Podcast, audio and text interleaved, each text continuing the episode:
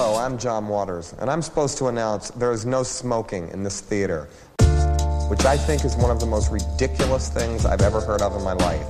How can anyone sit through a length of a film, and especially a European film, and not have a cigarette? But don't you wish you had one right now? Mm, mm, mm. And I'm telling you, smoke anyway. It gives ushers jobs. And if people didn't smoke, there would be no employment for the youth of today. So once again, no smoking in this theater. Oh,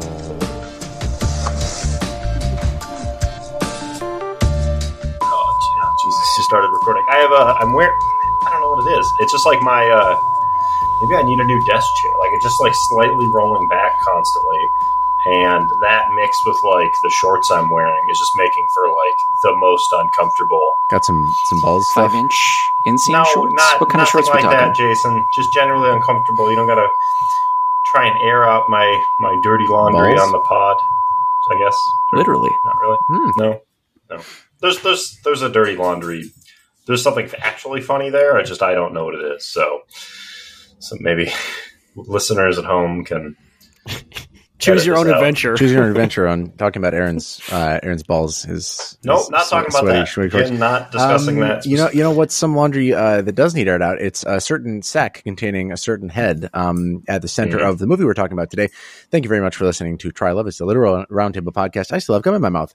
I am all turned around. It's a literal roundtable podcast where we talk about movies we saw or people we met at the Trylon Cinema in Minneapolis, Minnesota. You can find us on Twitter at Trial of Podcast. You can find the Trylon at Trylon Cinema and at trylon.org. Uh, you can, or I'm so sorry. My name is Jason Daphnis. Uh, I'm a bigger schmuck than I look like, and you can find me on Twitter at Nintendoofus. Lately, I've become a basketball nut. I'm Cody Narvison. You can find me on Twitter at Cody underscore BH. I can smell shit 100 miles away and sometimes closer. I'm Harry Mackin, and you can find me on Twitter at Shiitake Harry. My name is Aaron, and you pack a lunch. We're going on a picnic, folks. It's folks. It's seventy five degrees in Chicago. Uh, if you want to find me, don't find me on Twitter. Find me outside at a park somewhere. On your bike, drinking beers. Uh, somebody That's call the cops on this man. uh, Not if- drinking a beer on the bike. drinking beers on the bike. Uh, if you're interested in more thoughts about the movie we're about to talk about today, uh, head to perisphere.org for writing from both Sophie, Sophie Durbin and Lucas Hardwick on the Trylons blog. I'm going to try and plug that up front more often. You can find links to the, in the show notes to the discussions and, uh, and, and sort of essays that are written there about the movies, um, including the one that we're talking about today, which Aaron is going to give us a quick, concise, and fun intro about, uh, now. Very concise today, actually. We are talking about Bring Me the Head of Alfredo Garcia, 1974 film directed by Sam Peckinpah. Uh, stars Warren Oates as Benny, a former member of the U.S. Army, who now spends his time kind of wasting away uh, playing a piano at a bar in Mexico City. Um, he is hired to track down a man that he kind of knew, friend of a friend situation, uh, named Alfredo Garcia, whose head uh, with a bounty of $1 million, is wanted after uh, Garcia impregnated the daughter of a powerful Mexican crime boss known as El Jefe. Uh, Benny learns from his girlfriend Elita, played by Isela Vega, uh, that Garcia died in a car accident just a few days ago, and so the two travel together uh, to uh, Garcia's grave so that Benny can retrieve the head and earn the bounty. Uh, released to extremely negative reviews, uh, the film has nevertheless gone on to be remembered as a classic, if a slightly under, uh, kind of underseen and appreciated classic of the neo Western genre. That's what I got. And I'm glad you got it for us, Aaron. Um, the first time I saw this movie was at the Trylon. It was one of the few movies that sort of sold me on going to the Trylon more regularly. I believe it was 2018. Correct me if I'm wrong, Harry. I believe it was 2018 that we visited. Uh, it was before this podcast ever started, but it was one of those dry runs for me. I don't think I had seen a Peckinpah. I believe I had caught bits and pieces of Straw Dogs on like a TCM edit once upon a time. But just for context, it was the first Peckinpah I remember seeing in full. Uh, it was quite like I don't think I had the vocabulary then to talk about movies the way I like try to now, just through again the accretion of knowledge through this podcast alone uh, has sort of helped me um, vo- verbalize some of what I think about movies. I think it's only grown in my estimation since then. I remember being floored by it then, but not really being able to explain why. And just the long discussions we had about it were one of the reasons that um, that we thought about generating this podcast. Uh, but having like having had Harry there for both screenings that I've been to for this movie because I didn't watch it in the inter- intervening four or five years here. Um, I want to know like did the same thing happen for you? Did it grow in your estimation? Did you come to like it more this time? It Was did it did you cool a little bit on it? What happened? Uh, first of all, I just have to say the idea of a TV edit of Straw Dogs is hilarious. I love It that was- 15 minute long movie that you got to watch on television. Um, It was it was just the star power of Dustin Hoffman was the only thing keeping it going. right yeah uh yes i um i kelly came along this time for this viewing and um afterward i think i said to her like i think my um exact quote was like unfortunately i think this movie is a masterpiece right because it's like it's kind of one of those movies where like i really wouldn't begrudge somebody hating this i It's certainly reprehensible at times. Yeah. don't uh I don't begrudge the negative contemporary reviews um but I'm blown away by this movie. Um I was the first time I saw it like you said Jason I think I like it even more now. Kind of like especially post Wild Bunch. Um I think that like understanding what this movie is doing with like whiteness and the history of American imperialism and uh the western genre in general um creates like I think this is a really dense movie, surprisingly, right? For for being a movie that is also so like emotional and brutal and bleak, um, and sort of feelings forward as this one is. Um, so yeah, I think I was really blown away by it. I think in particular this time, um, having seen so many more movies, I I was really taken aback by the affect of this movie, where like it is such an an emotionally pitched movie from like start to finish. Sorry about that, Emma. My uh, Discord notification just went off. She she got our asses really bad for that when she was on. Um, I just turned it off. Um, it's like I I think I said this to you, Cody, during the screening. It like it reminds me of Vertigo, right? Like not only in terms of like its um like its themes, of course, about obsession and the toxic masculinity, but also just like in terms of like emotional pitch and affect, it's like such a like um like ramped up movie right from the start, right? Like it's so um hard. It goes so hard. And uh I think I I just really appreciate it on that level as well. So I just, you know, like I said, I think that especially the way it deals with uh with women, there's a lot to be said about that. I think that uh your mileage may vary and I would not begrudge anybody sort of like disliking it or Peckinpah on that level, but for me personally, I think it's like uh an absolute uh masterpiece of the genre personally. I uh, kind of very selfish request from me here. I would love to get sold on this film because I, I watched it first time watching it. Um, I, I kind of have a. I, I am like in the orbit of both of your experiences watching this at like the Trylon years ago, and that I have heard you guys talk about watching this at the Trylon years we ago We do for years. name drop this I- movie a ton, don't we? I, do, I don't know what it is, but abs- this was absolutely a film where I checked the schedule and I was like, oh, yeah, we're doing that in a few weeks. And I was like, oh, hell yeah. I've been hearing about this movie for years now. Um, I don't, I, I, I liked it. I dug it. I think quite a bit less than something like The Wild Bunch. Um, and I, I think there is maybe, maybe this is a classic case of just by the end of this episode, I'll, I'll think it's a masterpiece or whatever. I thought it was good, but I, I do feel like I'm missing something here. I think it's like kind of a case of, um, maybe just like not like built up expectations, but kind of wrong expectations. I think coming from hearing you guys talk about this film, uh, watching The Wild Bunch, and then the other impressions of this movie being the title of the film, which is fucking badass, right? And then the poster for the film, which is also the most badass oh movie yeah, poster. the clenched fist with the locket. That thing rocks. Um, and I, I, I found a lot to like here, but but I think maybe I was just kind of expecting something else. Um, I will say that I do think that there are a lot of a lot of components of this film that I, I find quite fascinating, or like in other bits of media, I, I find to be some of the themes here that, that the film is working with are like themes that I like usually instantly click with.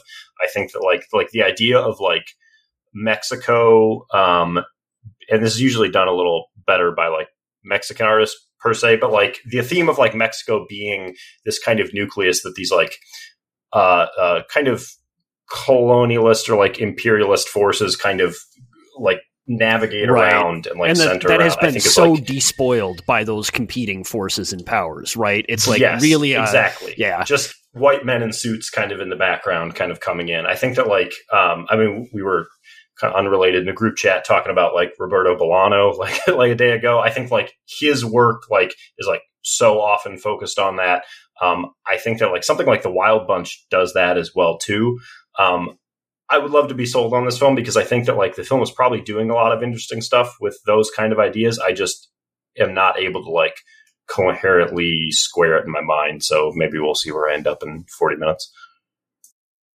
what do you think of the pieces that aren't real? Before we get there, I want to give Cody a little bit of time because we've all kind of put our top of head thoughts off of the off the dome here. Um, where did you come in for this movie, Cody? You said you watched it a, a, little while ago on Blu-ray, right? You weren't with us for the original screening we're talking about, but right, right. I was busy that day, uh, mm-hmm. or whatever the case was. Um, no, I'm, I'm, just kidding. I probably was busy, but yeah, I watched it on Blu-ray a couple years ago um, within my own home. Obviously, huge, hugely different atmosphere watching it on 35 with the uh, the Trylon faithful. Not as many faithful as I would want in a screening like that. That theater uh, had, had a lot of empty seats, which is very regrettable. But um, not too much shade being thrown, just a little bit. No, uh, so different environment, and I think what carried me through, not that I needed to be carried through the film the first time around, but especially as it's been gestured at, like this movie getting name dropped a lot by those of us here who did see it at the Trylon originally and just having that as something to look forward to. I think the, the promise in the sort of like surface level peripherals of like the advertising of the movie and just like what was and just from uh, anecdotes about watching this movie i was looking forward to yeah, edge of my seat looking forward to like the action pack sequences and the bloodiness and the griminess of it all and that's sort of coloring my initial view of it. And I, and I really liked it the first time I saw it. I really liked it the second time I saw it too. Um, but like coming back to it, it was, less um like action packed is just like a dumb generic phrase that I'll drop just for convenience, but it was like less action packed than I remember it being, and I gravitated a, a lot more the second time around towards the the sort of textual elements that y'all have already characterized, and also the fact that it is that this is a movie that spends again like more time than I remember in the first half, kind of setting the stage for this um, this man with this kind of grand opportunity to change his life uh, and his love and his fortune, and then right around the midway point, this sort of connecting thread of you know he shares it with his partner, and he like it becomes abundantly clear once he starts to vocalize and think about it more in more pragmatic terms of like, oh, in order to do this thing, like he will need to become a different person, and then reality sets in, struct, you know, Peckinpah's, uh, like uh, overarching structures begin to set in and kind of throw their weight around and, um, becomes a little bit of a, of a, a road movie with, um, with a man and his, you know, pet Alfredo Garcia head, which is really fun. Um, so like different sort of takeaways this time that, um, and the, and the pace is more like patient uh, than than I remember it being. Um, and you know, it really it really takes time. I think in good ways. Um, but it was it was just like there's more in the margins to to grapple onto than I recall or even would have anticipated seeing in this film in, in, my my first go with it. So that's I don't know. That's just me kind of shooting from the hip. But um, like I, I think a lot of good stuff and not just to chalk it up to like, oh, it, you know, you get more out of it, it, with subsequent watches because that can be viewed as a crutch when you're talking about certain movies. I don't really think that's that's the case here. Um, I, I think there's genuinely genuinely a sort of a lot to pick at. Yeah, I really liked where both you uh, and Aaron got with like the sort of both the place and the character. I think working really well together. That's one of the things that I noticed on rewatch here. And again, this is only my second time ever seeing it. Both times I've been the Trylon. I've been uh, mildly afraid to go back to it in in like isolation. I feel like the only way I want to consume this movie is if I can talk with people about it right afterward.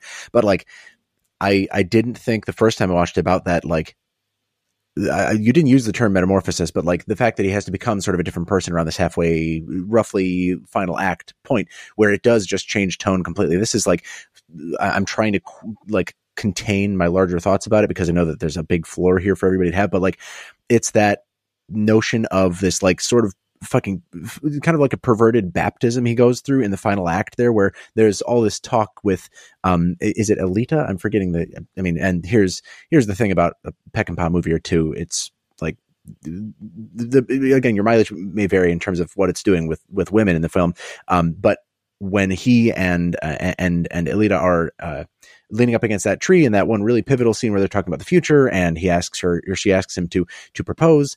Um and in terms of uh like you know what what they could be she says she has that like really devastating quote can we find someplace new? I think is what she says.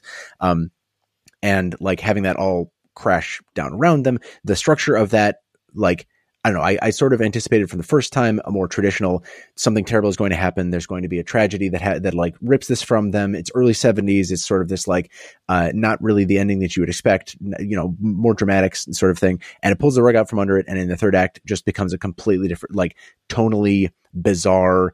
Uh, like he again, the whole notion of him just talking to this severed head and preserving it. And I don't know, like the, just the bare plot elements there changed the tone and feeling of the film completely to where I had very little grounding my first time around. Now that I knew that that was happening, I could pay attention a little bit more to that change, to like uh, the sort of maybe some of the themes that it's working with alongside there. The the whole thing where um, we talked in our episode about the Wild Bunch. Go back and listen to that if you've seen that movie. Uh, where he, like there's extra footage in some versions of the film that just shows mostly more kids. I paid attention a lot more to that, like the idea of of youth and children and the future in this movie than I did the first time around.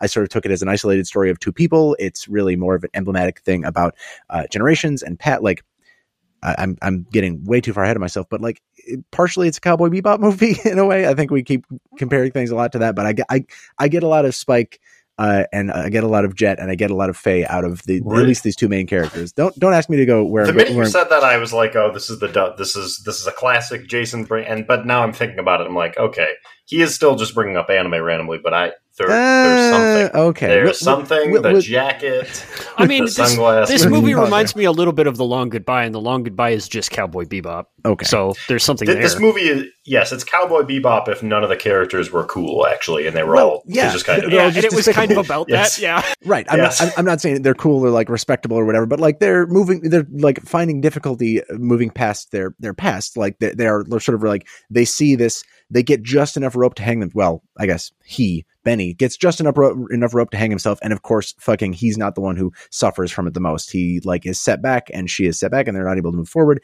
They're looking in the same direction, not at each other when she asks him to propose. And then she doesn't respond. She just cries. I don't know. All of these pieces sort of add up to this very incredibly tragic until it turns, until Elita dies and, um, and she, and spoilers, Elita dies and he sort of has this new, uh, sort of like uh, really I don't know, uncomfortable left field revenge plot then that, that kicks in, uh, is, I know up to that point, it's about how they, he, he sees a future and, but like he's sort of fooling both of them in thinking that like they might have that, they might be able to get that. I don't know. I'm, I'm sort of exploding with my thoughts about the movie because it, they are in all different directions. I don't know that I have a coherent, like straight on take about the movie, but in, in some, I feel like all of those pieces really sang this time in terms of the structure and the character work. It is the most Warren Oates movie I've ever seen. I've only seen a few of them, but I feel like this is like the for me the prototypical Warren Oates role. Just a little freak who keeps like grinning at the wrong times and wearing sunglasses to bed. I, I don't know. It's it's it's I, I find it a fascinating movie the second the first time around, and then I think Harry's phrasing of unfortunately it's a masterpiece is I think really apt in terms of this because it does it does great at times. Yeah, um, I really like. I'm I'm really interested in in both of you saying that this has kind of a shift in it. I don't totally disagree, um, but one of the things that works so well for me, for especially the first two acts, is that this always strikes me as a deeply fatalist movie. It's a movie about people who are doomed and who absolutely know they're doomed from like the moment it starts. That's what makes their relationship so like perfectly sublimely toxic, right? Like they are so wrong for each other. They know it. Like like Benny is like this like he's like the the James Baldwin quote about how like white people have no culture and so they exist to sort of like eat the culture of the spaces around them and destroy it. Um it's he's like that personified where it's like like the thing about Elita is she had a boyfriend who loved her and who she actually mm-hmm. loved. Uh, his name was Alfredo Garcia. Uh, Benny is like pointedly the opposite of that in every way. Like uh, Alfredo Garcia was was a younger man. He was um, actually from Mexico. Uh, he was he was local. He had something in common with Elita. He treated her well. Uh, he ostensibly maybe actually loved her. Uh, that your mileage may vary. Um, she seems to think so. I think that that might have been sort of like uh, post ex post facto mythologizing. But um, the point stands: none of those things are true about Benny. Right? Benny sort of resents her thinks that he's better than her, is kind of looking for a way out, and maybe thinks he wants to bring her along, maybe not, will not marry her. Because he's white, right? He's white, he's ex military. Um, there is sort of an entitlement living there under him. There is this antipathy toward everything. Uh, you know, she says, You'll have enough money to buy your own place, right? And he says, Buy my own place? No, why would I want to stay in this shithole, right? It's like, I want out of here. I hate all of this and all of you.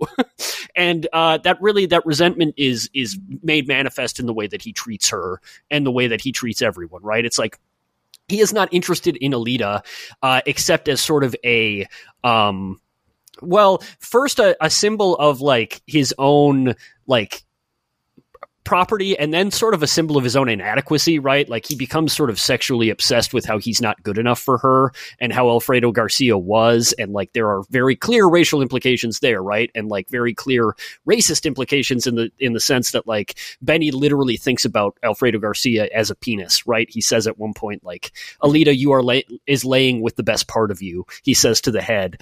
Um and I, uh, so I didn't really see this as a shift so much as it's like, it's, these are two people who are like, they they are so intimately like aware of the stakes of what they're doing right? Like i really love that Elita and um, benny are under no sort of false uh illusions about the the horror of what they're doing. And especially like it's it's a weird breakup movie in a lot of ways right? Because it's like like Elita is like wait like your ticket out of this place where i've always lived is my ex-boyfriend's head. Um and we're gonna go dig it up. And there is this like overriding pervasive sense in this movie that like you don't get to like your these characters trying to get out is going to make them have to compromise everything including like everything they think about themselves everything they think about each other. Their love is not going to survive this. Their se- their ideas of themselves are not going to survive this. And like that they know it right? And like especially benny knows it. And benny is the one who's sort of like egging her on over and over again and, and being sort of like uh like no like once we're done with this, once we get out of this place, he he is sort of like he's projected his own inner sort of corruption and nihilism onto the landscape around him right? He thinks that like when i can get out of mexico i'll be a different person without realizing that of course he is the person doing that right? And and in fact like everything that he represents right? His his whiteness his imperialism he was a part of the american army uh, that was sort of discharged and is now just languishing in mexico. It's like he is the person that is generating this wasteland, right? But but to him, he only needs to uh, do one more thing to get out of it. But in the process, right, like he knows that uh, he is going to have to sort of like go further than he ever has before, right? And so you know he he sort of like creates the horrors that he's trying to escape from. Yeah, it's like I don't know it, what you're saying about his like uh, that that sort of entitlement that he has as white man south of the border, and like the jealousy that he has of Alfredo Garcia himself.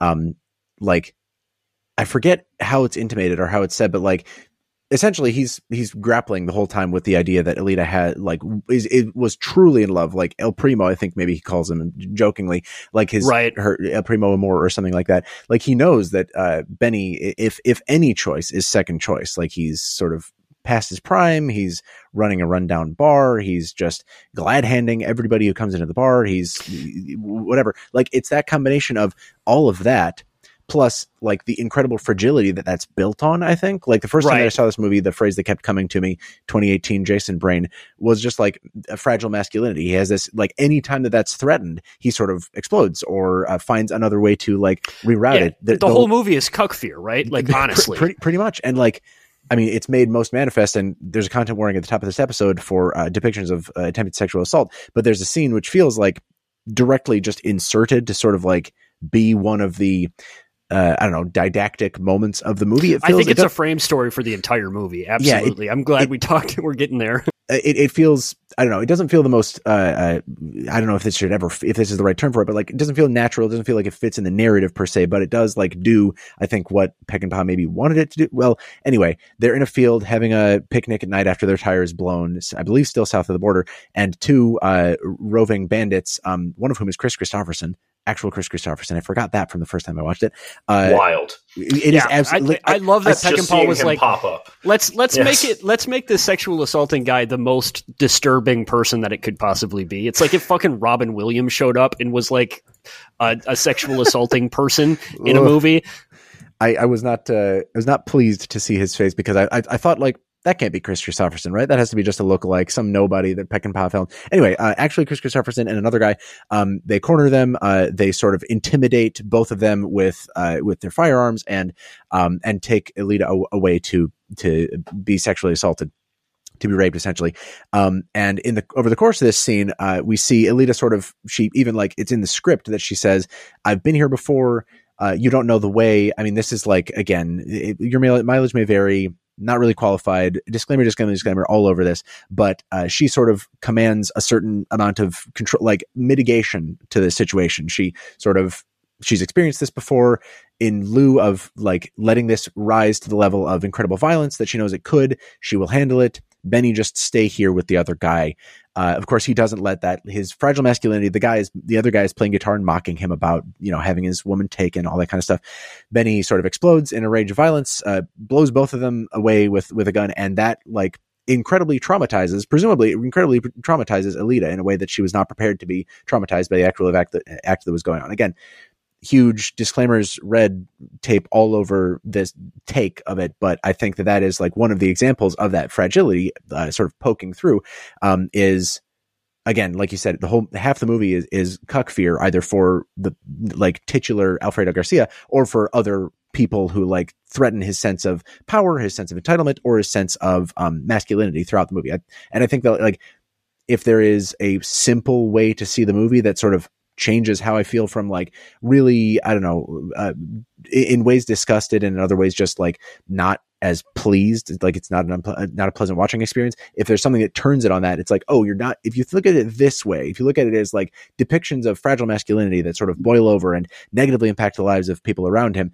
then it becomes more like oh i see what they were doing. I don't know if it's valid or legitimate but that just makes it a little easier. It goes makes it go down a little bit easier i guess. Not that not that i yeah um Right. Uh, this is probably my most sort of unfortunate take, right? Which is why I said early on the unfortunate part. Like, I think the sexual assault scene is kind of like the perfect encapsulation of this movie. Um, I, and I think that like how you feel about it is probably how you feel about the movie as a whole. I should say that like Elita uh, and all women in this movie, they largely operate, uh, in to like punish men um, as being inadequate, which like I I personally like again like I'm not the right person to be um, offended by that right? Because I'm not a woman but like I think that there's something redemptive in that. Elita is so much more mature and realized and uh, realistic than Benny is right? Like she's mm-hmm. essentially like kind of his mom and his girlfriend at the same time uh, and like you know like she has that that great line where she's like I've been here before. You don't know the way. She appe- she tries to appeal to Kris Kristofferson's humanity, not even necessarily to not sexually assault her, but just to like keep things from getting way worse. She's just like at one point right before he dies, she's just looking him in the eyes and she's like, "Don't please, please." You know, it's like I and she's not even necessarily begging for her own life or her own like quote unquote purity so much as it's just like I don't want to see this go so bad. And then of course it does, right? And like I think that that that assault scene is so good because it's such a reframe where like it ostensibly the thing you want to have happen happens, right? Where the quote unquote protagonist is is heroic and he saves the day and he saves his woman, right? She is not sexually assaulted there. Benny hits the uh, the guy with the guitar, takes his gun, kills him, and then kills Kris Kristofferson and they move on. That is, if anything, well, I shouldn't say if anything, it's just as bad, right? It's like yeah. you he didn't succeed, quote unquote, in saving uh, Elita's like virtue or whatever, right? She herself didn't want this to go down this way. That was the last thing she wanted to have happen. And then, was, and then in the in the next scene, she's like cry. She's broken down in the shower, right. and you know she's obviously traumatized by this in a way that, like right. I said, she wasn't and, really prepared. And it's like it's such an effective reframe of it's like Benny didn't do that out of love or compassion for her. He did it out of this this like psychotic desire to protect his own property and to protect his own uh, masculine virtue, his own sort of like sense of self. Um, and he did it through incredible violence, right? and it, violence that now uh, Elita needs to feel uh, she's responsible for because he committed it ostensibly in her name, right? Even though, of course, that's not why he did it, right? Like she's not that important to him as he like will tell her right in the first place. Um and it's like that's it's a perfect parallel to el jefe right where el jefe has this like um horrible incestuous relationship with his daughter. And so he needs to kill Alfredo Garcia because Alfredo Garcia has like cucked him right? And like I don't know if that's necessarily made manifest but like the way he treats the the son of Alfredo Garcia and his daughter, like it becomes pretty clear in my mind that like at least at the very least he feels some sort of sexual ownership over his daughter in that way, which is why he has to kill her man or whatever. And like very clearly a parallel, right? It's like uh Bennie does not see Elita as like his partner or his like friend. He sees her as a walking, talking symbol of his own possible redemption and his own masculinity. And I think that like it's such a good framing device, unfortunately, again, to like um make her this like to to short sort of like create this situation where like in any other movie, that scene would be sort of like heroic or it would be a near miss, right? It would be like, oh, thank God, like that tension didn't come. And the way it's played in the movie, it like it everything terrible that that was going to happen still happened and it was even maybe worse right it's just like there is no victory here uh, yeah. except for like this symbolic victory that bennie gets to have for himself which is uh, uh Pyrrhic anyway because it's like he's never going to feel good enough. He's never going to feel like she's never really going to love him in his own mind. Uh, and so it, nothing was really accomplished here except that two more men are dead and everybody feels terrible, right? yeah. I mean, and I think it's uh, it's weird to call things my favorite or like my the, the the best or anything because like standards of like goodness and enjoyability don't really apply in a movie like this per se, I think. But one of the most illustrative, I think, examples of that is right after she is actually killed. She's killed in the graveyard. She's put in the same grave as um as as Alfredo and Bennie, uh, and he has like he I, I say he bennie takes maybe 10 seconds to mourn you barely see his face he's burying his head in the in the dirt literally weeping and then he says no you know what and starts like denigrating her as you know as a whore as somebody who like you know you you, you can stay with him kind of thing. Um and i think that's yeah he like, does the straight up like st james infirmary thing where it's like oh you had the gall to die? Well good luck. You're never going to find a man like me exactly. in hell or whatever. Exactly. And it's like that I think is that happening in real time. Like over the course of the assault scene, you see that happen, uh, where like an opportunity for some maturity, some uh, element of like, you know, uh, acceptance and maybe even growth on the part of that character is thrown away in, in, in the effort, uh, excuse me, in the, in the, in, in favor of like an action that allows him to reassert some kind of dominance, some kind of ownership over the situation, over his, his quote unquote property, over his, you know, quote unquote his woman.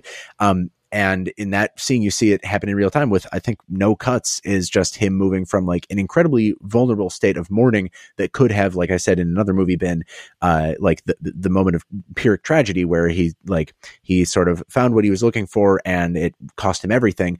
Uh, but instead, it kicks off an entire other act of like uh, just bizarro like uh, uh, fueled um, runs through the desert with uh, with a rotting head that lead to shootouts that lead to you know handoffs that lead to money that lead to more shootouts that lead to uh, an incredible culmination uh, you know a firefight at the at the at El Jefe's compound. Like just the way that it kicks into high gear right after that moment and when I say like favorite or best that moment in the graveyard is I think like really emblematic of i mean of course the the assault scene is sort of where things are compressed and distilled um as like you're you're seeing that happen to the character. But then that's like that's what kicks off the final act and the final act in at least as i was seeing it has such a different tone uh like still a tragedy still like you're trying to watch you're watching this character you would advise different actions on the part of this character at, at this given time but you know that like he's sort of beyond that point of decision that he's not that he's not interested in like uh reconciliation or growth or forward motion. He is really just interested in this uh, obsessive pursuit of revenge, of ownership, of insistence, of dominance, and that has led him to. And I think, like, just the f- fact that the movie is structured that way, that the final act focuses on the fallout not from like his actions but from the way that he's responded to the consequence of his actions that's like okay we're going to follow this thread a little bit further maybe not like the logical what you could see a human doing but sort of where this would lead somebody to act where this like mindset that led the, that put this person in the same position they were in just enough rope to hang themselves with the wrong people where it would take him beyond that i guess. That's what's really interesting to me is where the movie goes from there.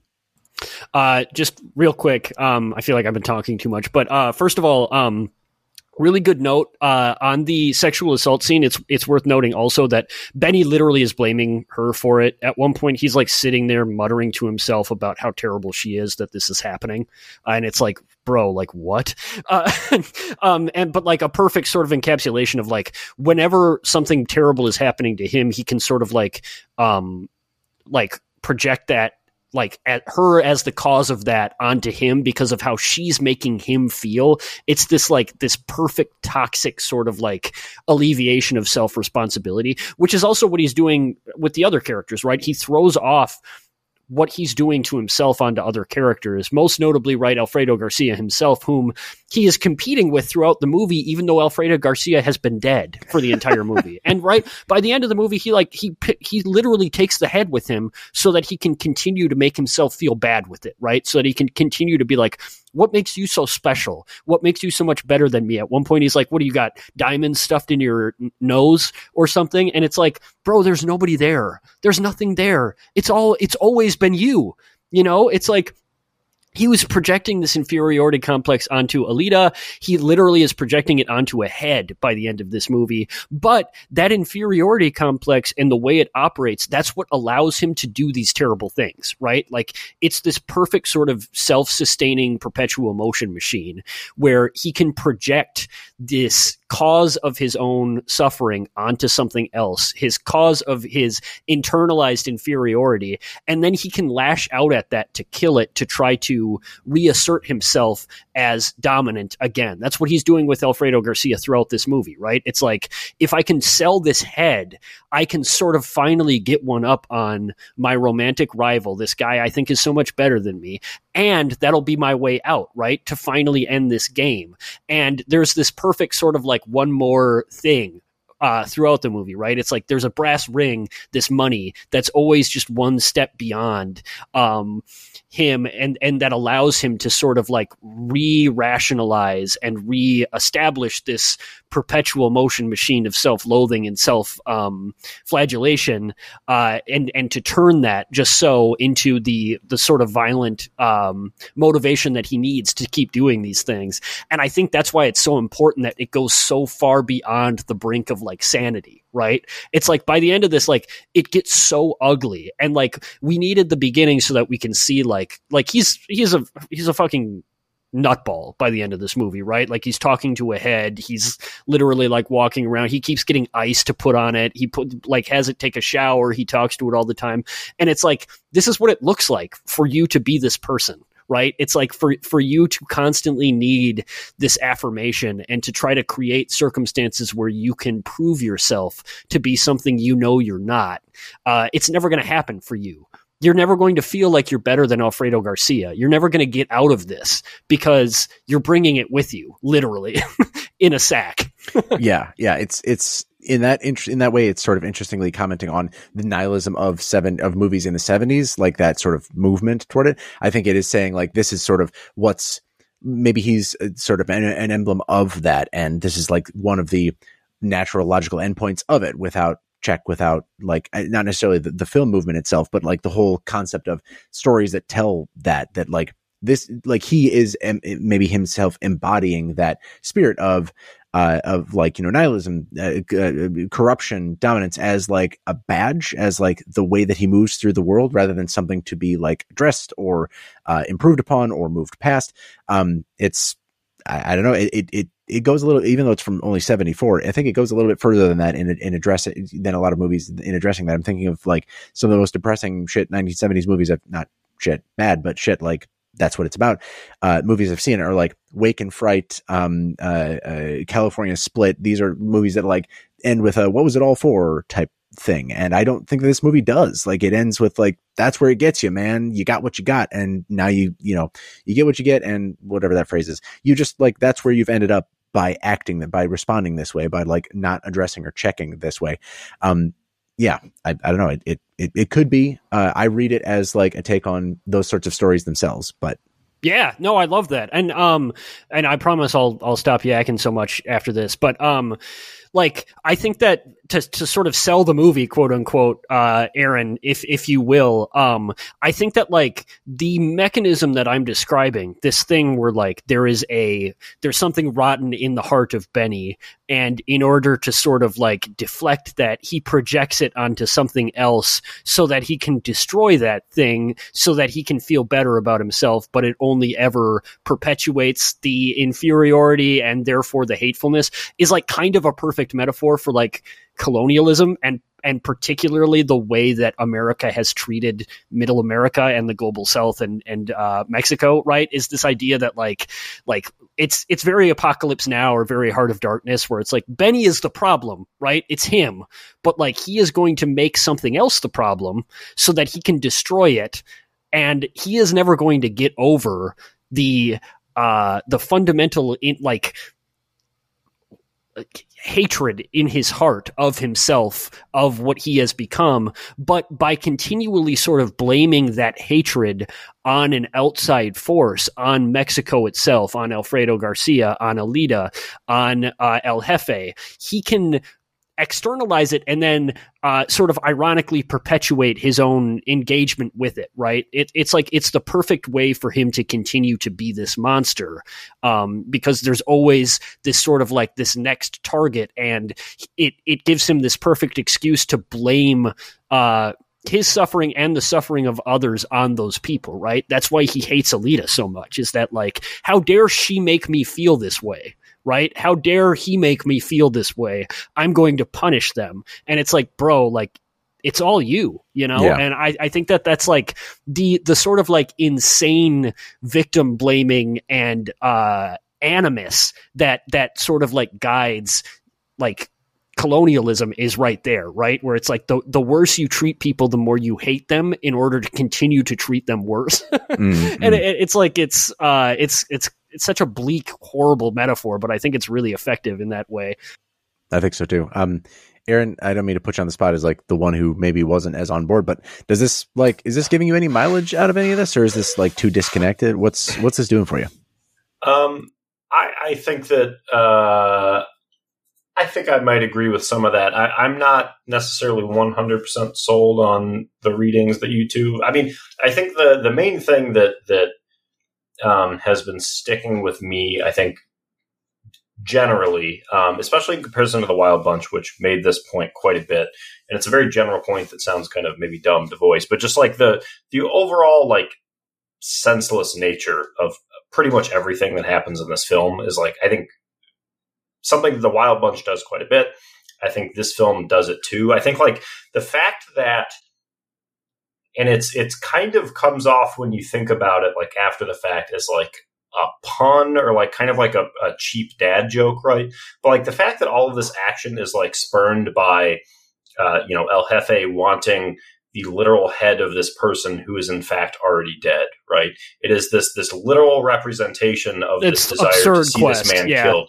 Yes um and there, there's this kind of like I guess assumption that you have to make as like a viewer that like everyone involved in like going and finding Alfredo Garcia and like cutting off his head and then bringing it back is just like not going to mention that he was already dead, right? Like everybody's kind of in on this joke uh, that this person who is already dead, killed in like this just kind of random, you know, kind of drunk driving accident a few days ago. Um, we're just not going to mention that, right? Like the thing is this literal representation of this request to kill this man. Um, and then, and then, of course, the joke is the end is that that hey, toss toss that head to the pig to the to the pigs on the way out, right? Um, and that it, it feels. I would view it as very nihilistic. I think. I think my reading is very nihilistic. I would read a lot of the Wild Bunch is very nihilistic in a similar way, not negatively. I, I, think I kind of like that strain of nihilism, but I, mm-hmm. do view it in that manner.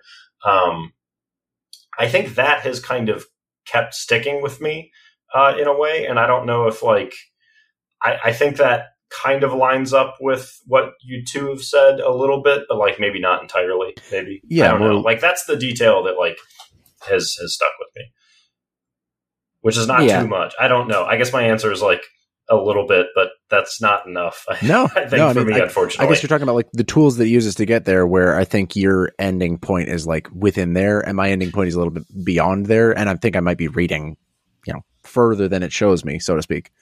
I, I also like my my one other thing that like I I maybe this is like a Seinfeld isn't funny sort of situation uh, with this film, but like I this film is like pretty violent. It's pretty disturbing. It does not feel gratuitously so in a manner that lines up with other people's reactions to this film. And I think that maybe that's just because we've had years and years and years of people kind of taking this dark, almost comedic tone and just kind of extrapolating it even further. But this film does not feel as like shocking or grotesque as I think a lot of people have said, to be quite honest. Um, outside of the scene of sexual assault, which is quite disturbing.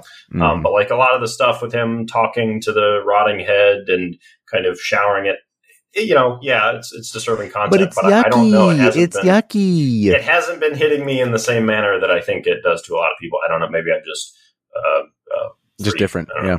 yeah, maybe.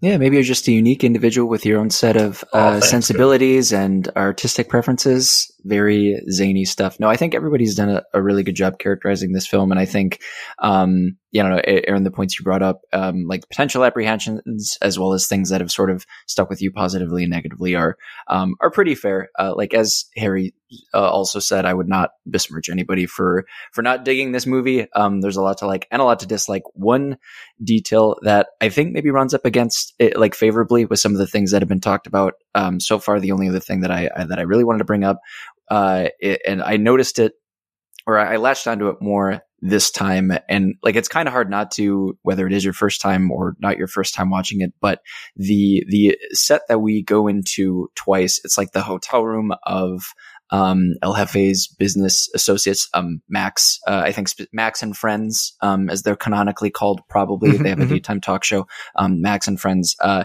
and like, I think it, it stands out, obviously, because it's so visually vastly different from any other space that we occupy in this movie. And I think like it, like an easy surface level thing is like there is some level of comfort here because it's indoors and it looks like it's air conditioned. And hey, like it's pretty cool that this movie has that thing. But um, like what it's also doing is like in all the ways that um y'all have talked about, you know, Bennie uh like uh, leveraging his whiteness in certain situations and like the I don't know the types of prejudice that inform um things that happen to him and things that he does uh, within this world.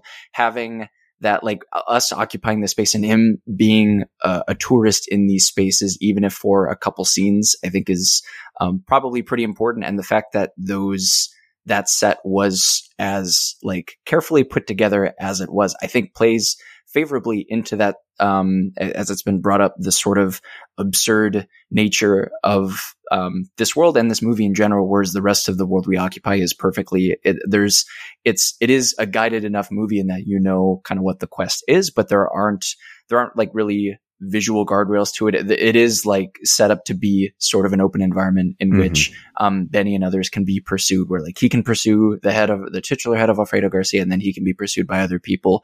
Um, and in this room is seemingly the one place in the world where nobody is really pursuing anybody until the end, where Bennie um, goes back and, and pursues these people. But I and I don't know, again, like very surface level comparison to somebody like um or some buddies like the Coen brothers that have that like we're just gonna we're gonna um throw uh you know tropes uh like visual and um thematic tropes from different genres next to each other uh not just for like the shock value of seeing those things together you know like dirty grimy desert juxtaposed with like um a, a, spy thriller level hotel room or or something like that.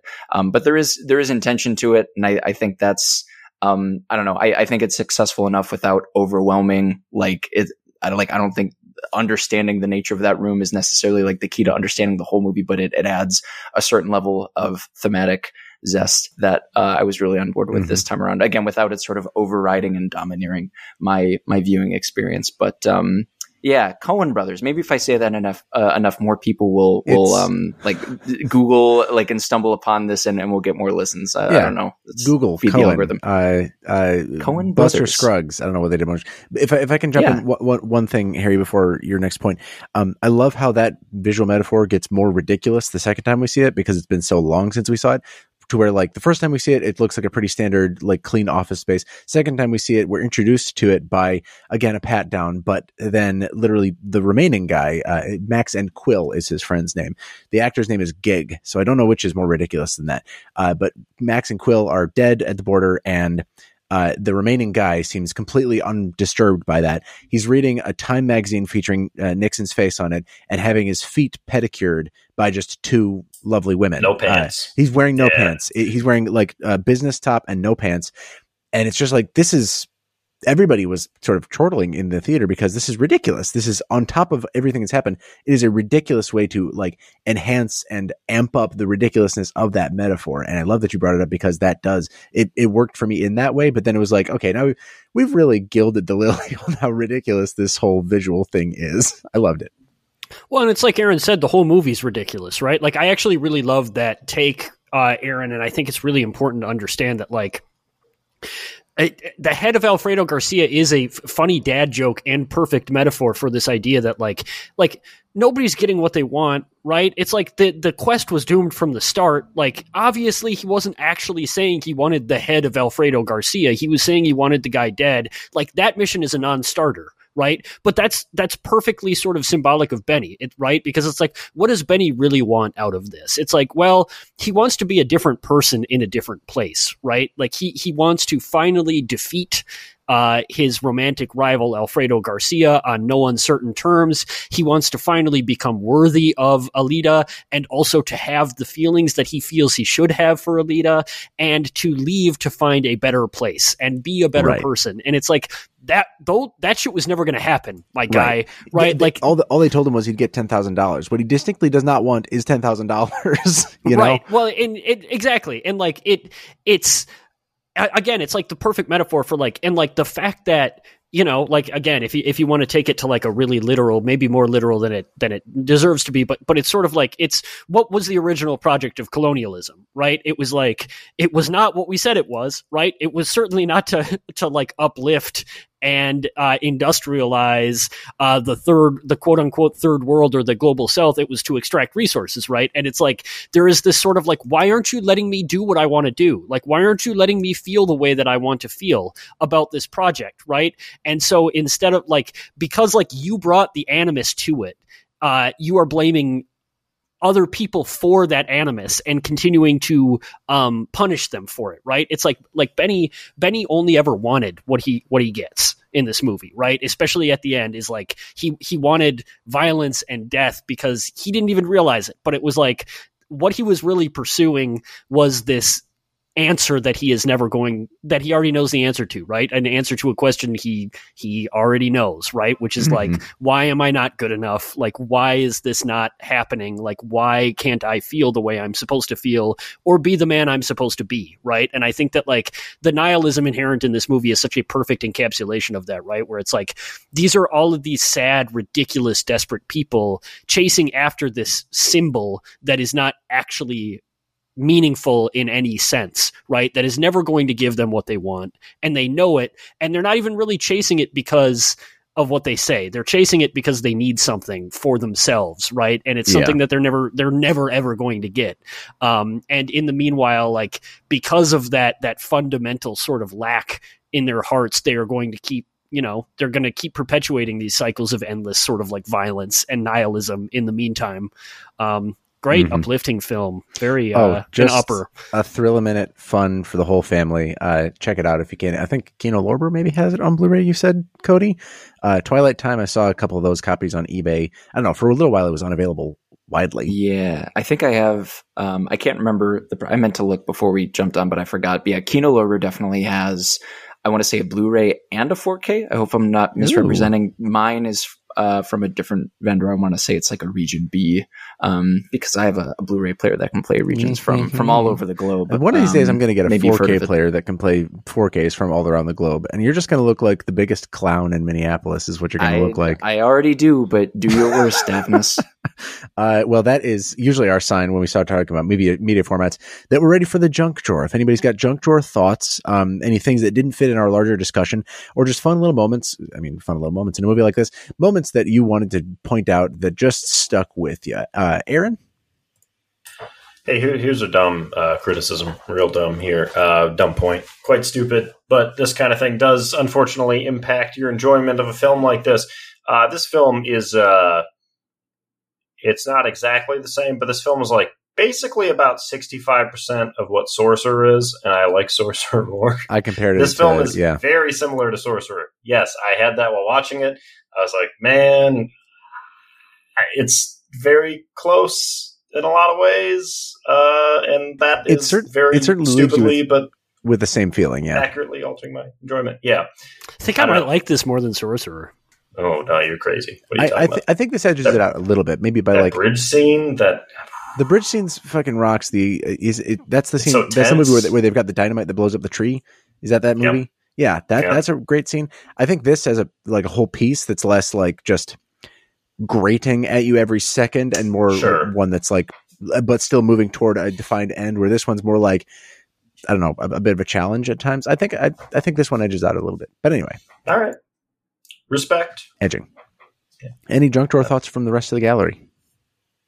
Uh, in reference to Cody's hotel room scene, I find it it's so funny and so uh, um, instructive that like he moves the goalpost immediately. Right? It's like he literally got to where he needed to go, and they're like, "Well, here's the money," and he's just like you can almost see the gears turning in his head. He's like, "How can I turn this into something that's actually violent and terrible?" Right? Yeah. It's like it's like, oh, well, wait, like I, I know how I can do it. Like, how much is the head actually worth? Like, who are you actually going to give it to? And then he holds them up, right? And it's just like, what are you doing? It was like this was only ever going to end this way, right? Um, I I think that maybe the most disgusting part of the entire movie for me is when he and Elita are laying in bed, and then he gets up and he is like picking at the crabs that are in his crotch or whatever, and then he pours tequila on his dick in order to like ostensibly kill the venereal disease that he's dealing with. Hey, Aaron, does that work? I mean, Uh, yes, yeah. maybe. there, there, there are a lot of those. Um, it reminds There's no there's no good way to answer that question, Aaron. It was a trap from the very start. I yeah. I'm sorry. You know what? Edit, hey, edit that out. we uh, Just take it. Just take it out of it. your your point, um, Harry, about the way that he turns that final confrontation at the office setting into something that's like, like he's at the goal, he's moved the goalpost once again. Is like there is. In in isolation, any of those scenes feels like it could have come from a movie that's like a man with nothing to lose, a man who's like sort of like got, gone beyond the consequences of his act, and he's just like he's just pursuing revenge at all costs, kind of thing, which is what makes it run so close to the grindhouse feel of like any other movie that's literally just about that. That's that could not be simpler in Right. narrative. But I think like just for all the setup, for all of the like really nuanced dialogue, for maybe if you removed that scene of them sitting up against the tree, uh, having a little picnic with tequila. Um, and and them talking about marriage and the future. If you removed that from the movie, maybe I could be more on board with a yeah. This is just sort of like an explosion of violence at a wrong done to a man type Yeah. movie. But I think I I'm on the just so same page with you, where it's like it. There's enough here that it like it radically reframes the story that you think it's Yeah. going to be, right? And it it ends up going in such a completely different direction than you expect, or that Yeah. that the genre would sort of imply. Um, and I find that really, really impactful in sort of almost Mhm. a deconstructive type way.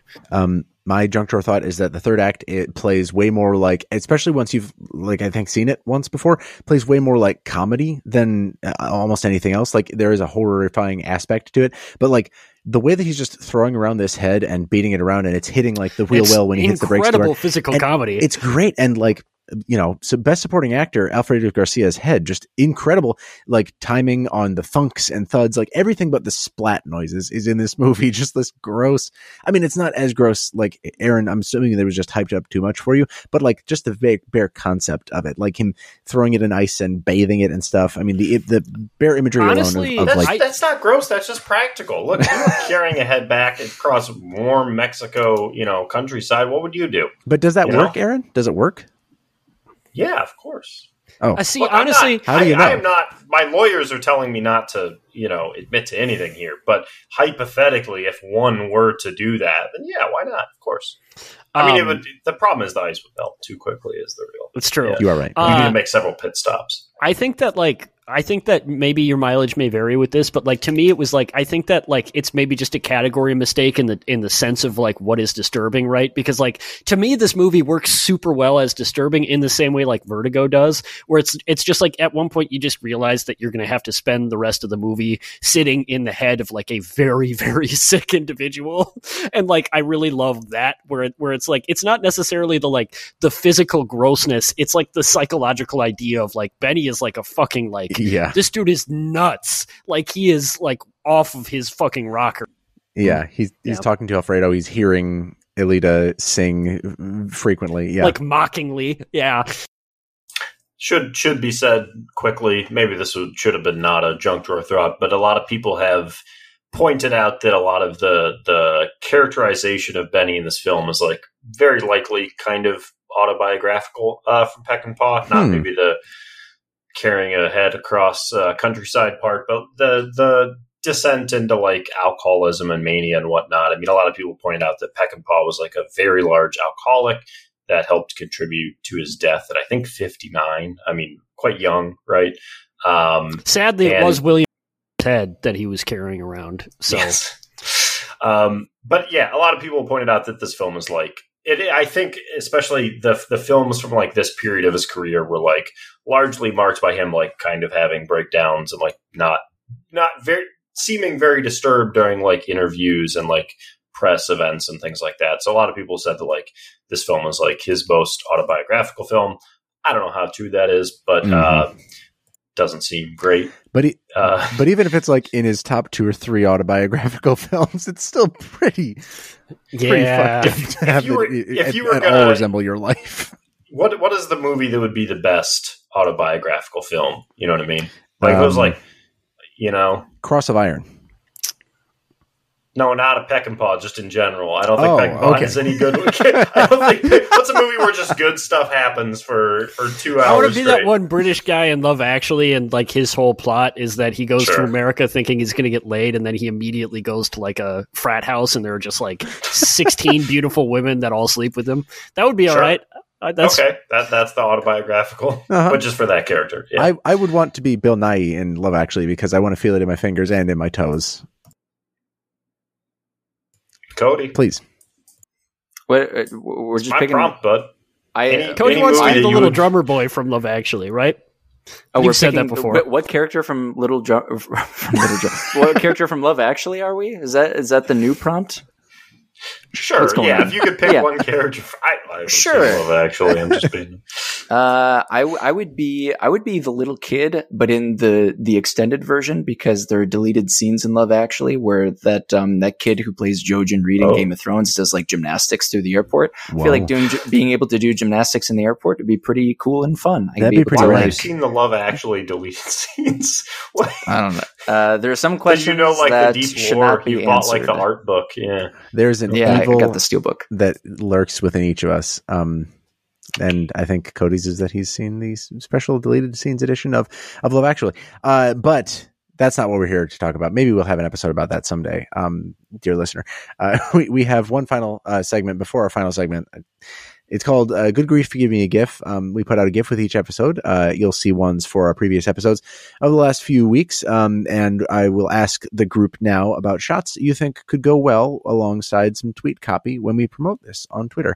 Uh, Aaron, any shots that stuck out to you, my man? Yes, uh, terribly bad one to actually use uh, to promote the episode, but the little kid playing with the gun at the end, just because Peckinpah is just gonna Peckinpah. Peck and Paw loves pointing out that wow, kids might pick up some of this violence, folks. Kids might pick up a gun someday. yeah, uh, that or yeah, or the the conflation of the fireworks with the the gunshots. That's all. That's a just a classic, Classic. Yeah. That is good, Classic Peckinpah. Yeah. um, Harry. Uh, I think that the scene where he goes to get the ice and, and there's just like this still shot that, that goes on for like 30 seconds of him breaking the ice apart with an ice pick like as angrily as possible. And he's sort of like, he like drops a piece of the ice at one point and he's like, ah, shit. He like has to pick it back up. It's just like that as a scene punctuation right before it cuts to the next scene and you know what he's using the ice for is like one of the funniest scenes in the movie to me um unfortunately and then i think also just like the the three second clip of like the first time he gets the head and he just throws it so bodily through the passenger side window of his car uh and it just like you can hear it like thump around like six times um that's really great too I loved it. Um, mine's gonna have a head in it, but uh, I want to know what Cody's would. Oh wow, yeah. Sorry, I, preemptively unmuted. I should have re- realized that. You could have gone third if you wanted to, Jason. Uh, I was definitely going to offer up the the shot where he not only pours tequila or whatever it is on his crotch, but then he does an awkward waddle out of the room using a bed sheet as kind of a makeshift diaper. Uh, that Whom was, that among was us? really fun. We've done Yeah. that. We've all Been done there. that maneuver. Yeah, Windows times. open. It's like I'm just grabbing anything to just walk Yeah. through this hallway. Yeah. Right. Yeah. This very morning, in fact. Uh, otherwise, if we wanted something more wholesome, it's the uh, the scene after. Oh God! After uh, Bennie fires the gun outside of, uh, or like, he he and Elita are driving. He fires his gun wildly, and then there's just like a a 10 second shot of Elita playing guitar. The camera's right in front of the car. It's it's very nice. It's like just before all the the bad awful shit happens. Um, but that was a nice moment of tranquility for for those two. She does a have beautiful wholesome road movie bring me the head of alfredo Yeah. garcia A, uh, Yeah. I, I like I said, I think mine is going to have the head in it. Any one where like the camera is shooting uh, sort of down into the passenger seat, but past uh, Warren Oates' face, where he's just sort of grumbling and calling him a son of a bitch and uh, like just denigrating him at every turn. god damn your eyes It's so it's so fun. Like again, in isolation, very fucking funny that he that, he, that they like scripted this shit to happen and that he plays it so fucking well. Like he, it really is the most Warren Oates role I've ever seen. Uh, I, I, I, love that. Um, there is, uh, I, there, there's one shot I was talking about where they're both, it's in that scene where they're leaning up against the tree by the side of the road and it goes from like sort of a japing, joking, fun, cute little scene to like legitimately tragic and depressing where uh, she goads him into asking to marry her and she never responds but they're just looking in the same direction and saying the same thing more or less but sort of talking past each other. Obviously not talking about each other. We covered how they don't really like have any magnetism to each other that it's not really like anything that they see in each other that scene drives reminds me of wanda. It's so bleak. Oh my goodness. Check out our episode on wanda if you have quit I think that's the second episode of the podcast. was, it was it was in the single digits for sure. Um, yeah, thank you so much, everybody, for your gifts. Uh, I'll be making those when I get a digital copy of this movie, and if I don't, hey, forget this section never happened. Uh, but you know what did always happen is uh, the final segment of our show, which Harry needs to ring in with us. Yes, thank you. It's the segment we like to call Cody's Cody's Noties. Wow.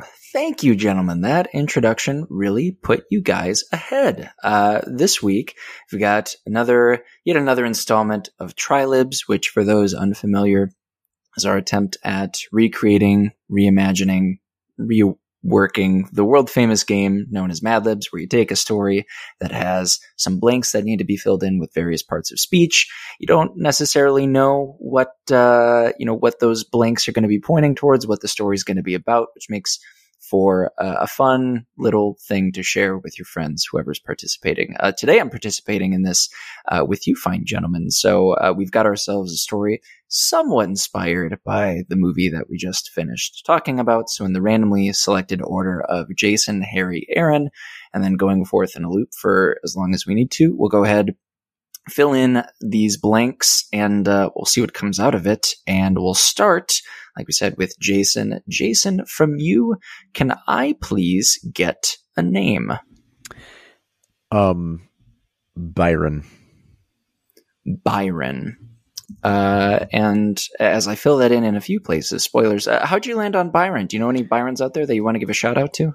Uh, Lord Byron, my my my man, Lord. Sure. Why not? Uh, well, that's yeah. I don't know. Should, out we, to should we keep vamping? No, no, we're good. Uh, over to Harry. Harry, from you, can I get a, a type of job or, or occupation? Um, um, landed gentry. That's not a job, but that's the opposite of a job. No, but that's, yeah, that's fine. A, a landed occupy time. gentry? Yeah, like a Okay. lord. Oh. All right. I you know what? I'm gonna add that. Beautiful. Uh Aaron, over to you. Can I please get a, mu- a t- type of musical instrument? Tuba. Interesting. Perfect. As I fill that in in 80 different places, uh, any tubas you want to give a shout out to? Cool. Uh, Sorry, sorry, what was that? uh, over. No, thank you. Uh, tu- tuba's good to go. Over to Jason. Can I please get the name of a city? um, St. Paul. Roger, Roger. Uh, I was going to say not to tip my hand too much, but I think Byron is uh, a small city in uh, Minnesota, close to my hometown. That could have been funny, but I've already etched St. Paul into the concrete slab in a mountain somewhere. Uh, but that's fine. Over to Harry. Harry, from you, can I please get a name? Oh, uh, uh, Chris. Chris. Uh, now, is that Chris With a spelled like I was going to say? yes, that was Uh-oh. verbatim. My uh, as I fill that in in a couple places. Any Chris's with a K you want to give a shout out to? Nope. Cool. Very nice. Uh, over to Aaron. Aaron, from you, could I please get an adjective? Let me look at my big list of adjectives that I pull Please up do. every He's time got the we do BLOA. trilibs. Mm, I, I will say that I, I, I typed in the search bar adjectives, and the the autocomplete was adjectives that start with R. That was the one. It was like that's the one nobody can. Uh, I will say right now. I think delightful is uh, uh, striking me. Yeah. Hey, pretty good adjective, IMO. Uh, over to Jason. From you, can I please get an adjective? I'll wait as you pull out your big old list of adjectives that you always pull out. Off the Briny. dome. Ooh. Briny, Oh, that's better briny off the dome. Briny off the dome. To each their own. Uh, thank you for that. Over back to um to Harry. Sorry, I had to suffice a, a coffee burp. Harry, from you, could I please get a number? 69. nice. Interesting. As I uh, plug that into a few hundred different places, any 69s out there you want to give a shout out to? No, I don't. last one's always Harry, the best one, need to- baby. you don't need to answer that, Harry. I don't. Uh, all right. Well, hey, fair enough. Uh, My, over my to- lawyer has advised me, advised me not to answer any questions at this time. Ooh, nice. My A- lawyer. A, lot of lawyers Yeah, uh, my last- popping into the background of this episode. Uh, pretty zesty. Speaking of zesty, over to Aaron. Aaron, from you, can I please get a name? Um, Do you have the BLON in front of you?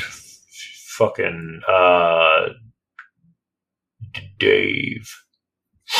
Come Is it Dave or fucking Dave? Which one? Uh, fucking Dave. Just fucking Dave. Fucking Dave. I'm going to put three A's uh, to help me remember the line reading. If I get it wrong, definitely call me out on it as we go. But more on that later. Jason, over to you. Can I please get a verb? Punt. Punt. Roger Dodger. Jason's Uh, killing it this time, to be honest. I mean, who knows? This might be about football, and he might just be painting by numbers, which would be really boring. Um, but we'll find out. We don't know. Uh, we'll find out in a few seconds. Harry, can I get a noun from you, please? Buffalo. Buffalo. Perfect. Got that in. Um, moving down the line, Aaron, from you, can I please get a body part? And then after that, could you please uh, speak the name of a body part for me? Oh, um, Never gets old. Nice. Literally I- never gets old. Uh, nose. Nose. Excellent. Moving down the line. Um, back to you, Jason. Can I please get uh, the name of a musical instrument? Balalaika. It's a balalaika. Balalaika. Mm-hmm. I've never B A L A. Uh huh. No one knows about your LA. Greek shit. Bala, No one what the fuck this is. IKA. I, wow, is that, if that, is that really how it's right? spelled? B A L Yeah. A L A I K A. Wow, amazing. Balalaika. Wow, Balalaika. Okay. Dang, look at me sight reading, but with spelling words. That's man. You should host a, a music podcast. Over to Harry. Ooh. Harry, uh, can I please get a verb from you? Dribble. Ooh, Eewee. sports, basketball. Aaron, over to you. Can I please get an emotion from you? I'm not going to do the joke again. Uh, fear. Fear. Excellent. Disappointment. uh, no, but no, no, can you speak an emotion? Is, is what I meant. I Yes. Okay. Hey, going back to the old well. Uh, back to you, Jason. Can I please get? Uh, oh wait, did I already? Hold on. Uh, a verb. A verb is what I need from you. Um, slice. Excellent. Uh, do you have any preferred slices? Um, apple slices. My next uh, slice orange slice. The soda. Pizza, baby. Cowabunga. Nice. Uh, shout out to Little Caesars. They do not yet LCs. have ad space uh, on this podcast, but they should and could. Uh, and we're moving along. Harry, over to you. Can I please get a weapon? Type of weapon. Ooh, a dirk. Ooh, I'm gonna Google that. Dirk. Hold on, I gotta Yeah. Google something. D I R K. Yeah. knife. I, yeah, I never thought of basketball legend Nowitzki as a weapon, but he was lethal from the perimeter, so uh, much to be considered there. Aaron, over to you. Can I please get a number? Uh, zero. Brilliant. Uh, Jason, a noun. We've just got a couple more here. Thesis. I'm thinking. I'm imagining. Honestly, I, here, here's here's the synaptic connections. Just the neurons that Mhm. fired. Dirk. Please. I googled it. It looks like exactly the kind of knife you would like jam through a note on a wall or on a door. And I was like, yeah. what is the Yeah, last? What exactly. is what is the pre, what is the preeminent example of a note stuck to a wall or a door? Right. It's Martin Luther's 95 Theses, of course. I was going to say, yeah, Martin Luther, of course. 90 just Of course. just one just one Yes. thesis for today thank you This is a Nice. this is a good point, but the the dirk is unfortunately a Scottish weapon, and they can't read or write. So Ouch. Uh, in the short term, I think we'll see our metrics from that particular area of the country shoot up as, uh, and then it'll go right back down. Hate listens. I will Uh, be murdered. Yes. Yeah, but you know what's not going down? My interest in what Harry picks for this next prompt, which is uh, any Spanish word. Can I get a Spanish word? Uh, incantanto. In and what does that mean again, Harry? I think it means enchanted, right? I don't know. You tell me. You're the you're the savant. You're the the linguist over here. I don't Uh, speak Spanish. Thank you. Yeah. Well, hey, uh, I was you wondering you which one of me. these is going to make me feel embarrassed. I was gonna Uh, say, and we not- almost got through it. he's not touching this bit with a 49 and a half foot pole And last I should have just said least, cerveza. I know that one. a dun, dun, dun, dun, dun, dun. And last but not least, Aaron, can you please give me the name of a movie?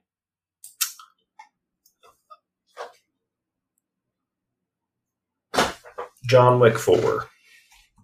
yes John- is it is it John? Shit, is it chapter four? It is what's Yes. the what's the titling I for this said again? John. I said John Chap- Wick Four. chapter Okay, that's four. it. Okay, John Wick Four. Okay, oh John okay. Wick four. okay okay we're being descriptivist then here huh okay okay Mm, all let of a sudden bodies hit the it's a new floor. it's a new All it's a new mode for us Yep. Yeah, it is. Uh, and doing uh, just a quick scan of this, I think we hit on all of them. Thank you so much for your participation. Without further ado, I present to you all here and those who may be listening, Trilibs, presented by Peckinpah.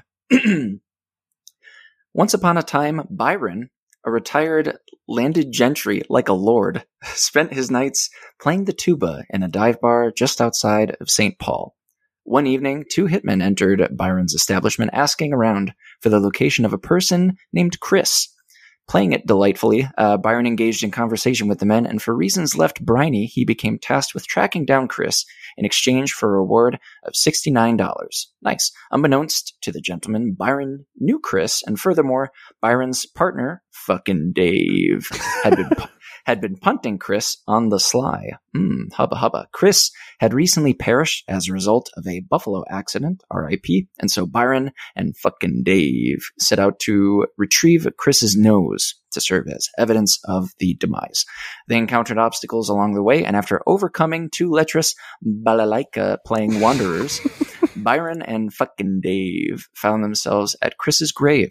However, they were suddenly dribbled by opposing fortune seekers, and when Byron regained consciousness, they found fucking Dave had been fucking killed. Fearful, uh, Byron set out to reclaim the nose and slice his revenge using his newly acquired dirk. Byron murdered zero men and acquired the nose. Wanting to know the reason for all of this thesis taking place, Byron brought the nose to the crime lord known only as El Encantanto. It turned out Chris had spoken poorly about El Encantanto's favorite film, so to smooth things over, Byron used the reward money to put on a free screening of John Wick 4 for the local community. The end. My my I, I, gotta say, my favorite thing about uh Trilibs, never know how it's gonna end. Each of these has such a distinct. It's always a little something different. Always Agreed. a little something like different. Always something different. Thank you so I'm much. proud of Byron for not giving into his murderous instincts and uh, not It's killing true. anybody. Mhm. Good for True. him. Zero people.